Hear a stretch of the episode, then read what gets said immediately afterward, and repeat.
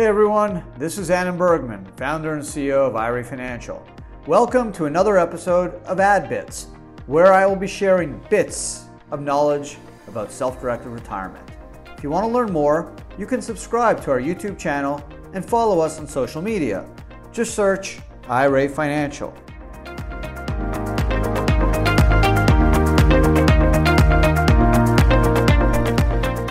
Hey everyone, welcome to another episode of Adam Bits. Today, I'm talking about who can set up an IRA. So this sounds like an easy topic, but it's actually a little bit more complicated than it sounds. So today I'm going to tell you everything you need to know about who can set up an IRA. So it's pretty simple. In fact, even though there are some added complexities that we'll get into, on its face, there's two ways you can set up an IRA.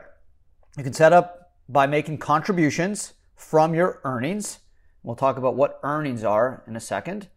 Or you can roll over funds from an existing retirement account, another IRA or SEP IRA, simple, Roth, 401k, 403b, 457, so long as you have access to those funds and you can fund the IRA by rollover. So those are the two ways that you can start an IRA.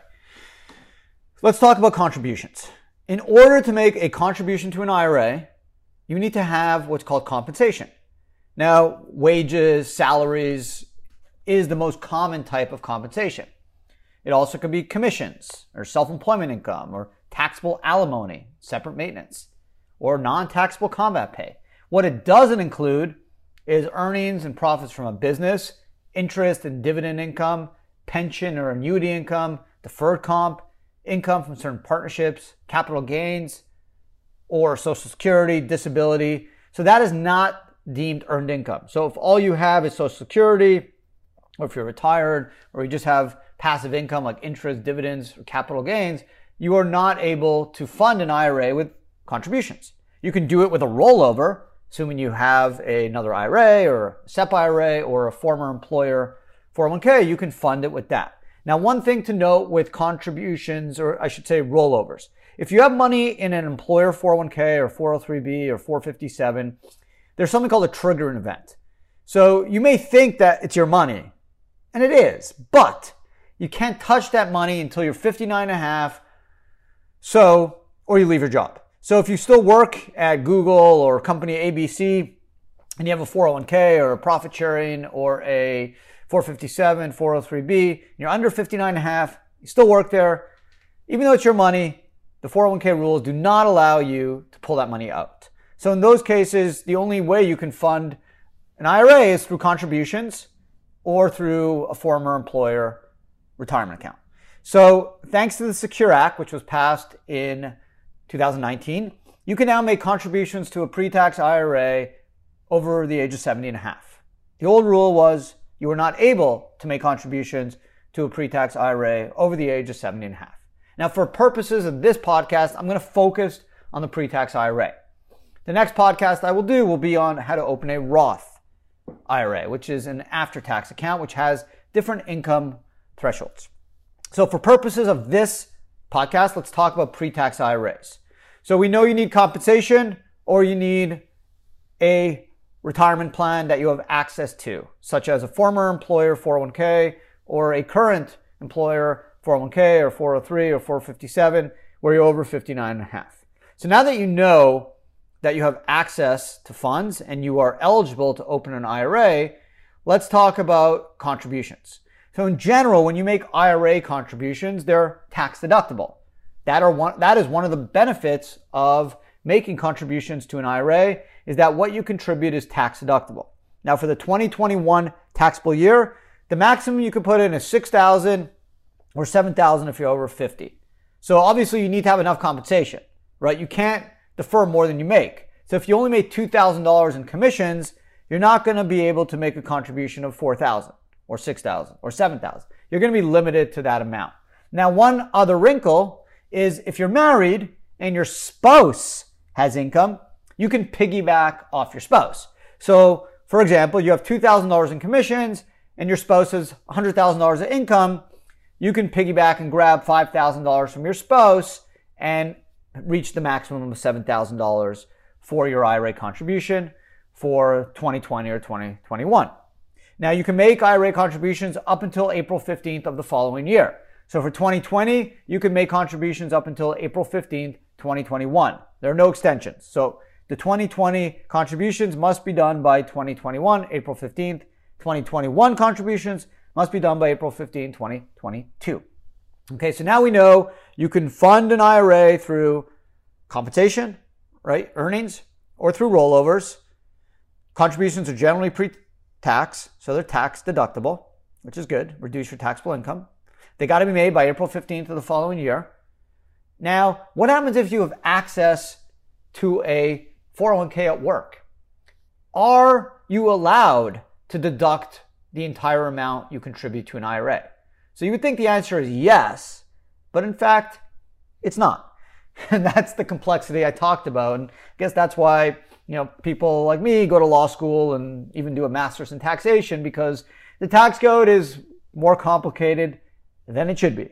The answer probably should be yeah. You should just be able to contribute the six or seven thousand dollars and get a deduction, no matter if you have access to a 401k plan at work, no matter how much you contribute, whether it's 19,500 or 26,000.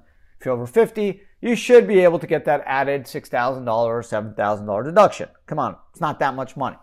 But the IRS wants to limit the ability to deduct. Why?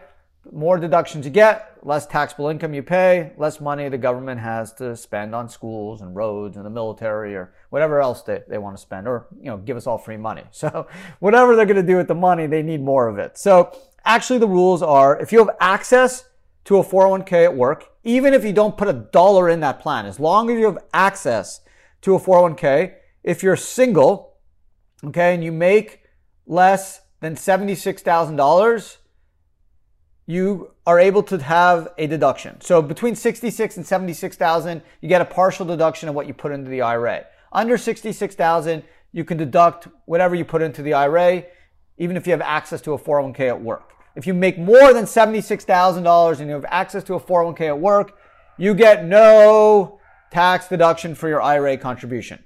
Now, if you're married, okay, and you make 105,000 or less, married and filed jointly, you can deduct your IRA contribution, even if you have access to a 401k at work. If you make between 105 and 125, you get a partial deduction. If you make more than $125,000 and you have access to a 401k at work, even if you don't make a dollar of contributions to that plan, you are not able to get a tax deduction for the amount you contribute to your IRA. Kind of a silly rule, but again, the whole idea is to limit the amount you deduct. So that in a nutshell is IRAs, who is eligible to make IRA contributions, how much you can contribute, when you can contribute it, and how much of the IRA pre-tax deductions are deductible. In the next podcast, if you're interested, which hopefully you are, check out how to make Roth contributions, who's eligible to open up a Roth IRA, when they're due, and learn all about the powers of the Roth IRA. So really, really, really appreciate everyone's support. Thanks so much for all you guys that are listening and watching on YouTube. Got an amazing feedback uh, on Adam Bits. Really proud of it. Uh, the goal is to kind of build out really like a university curriculum. So if you're able to spend whether it's weeks or months or years kind of just going through these Adam Bit weekly podcasts over a certain period of time, you'll basically educate yourself on every facet of IRAs and 401ks, at least all the important parts uh, that I think you'll need to become the best retirement investor you can be. So the idea is to do it slowly, hopefully, you know, 10 to 15 minutes at a time, not bore the heck out of you, just give you some real nuggets of information, bits of important information on each specific topic. And at the end of the day, whether it's weeks or months or years, you'll have all the info you need to become a super, super self-directed retirement investor. So again, thank you so much for listening and watching. Really appreciate it. Just want to make sure everyone stays safe and healthy. Um, and uh, again, subscribe if you haven't. Please give it a like if you wish. Um, if you have questions, you can send them in to me, uh, and I, I will do my best to answer them. on Adam Mail, which is another weekly podcast I do where I tackle three of the best questions of the week from clients or non clients, uh, whether it's on YouTube, Facebook, Twitter, Instagram, LinkedIn, or um, just info at IRA Financial if you want to just reach out by email. Love to hear from you. Hopefully, you can challenge me and uh, I'll learn uh, a little bit more about your questions and hopefully educate myself and help better educate you. So, again, really appreciate everyone for listening and watching. I know there's a lot of other uh, content out there, but really appreciate you guys sticking with me. Um, thanks again. Stay safe and talk to everyone again next week.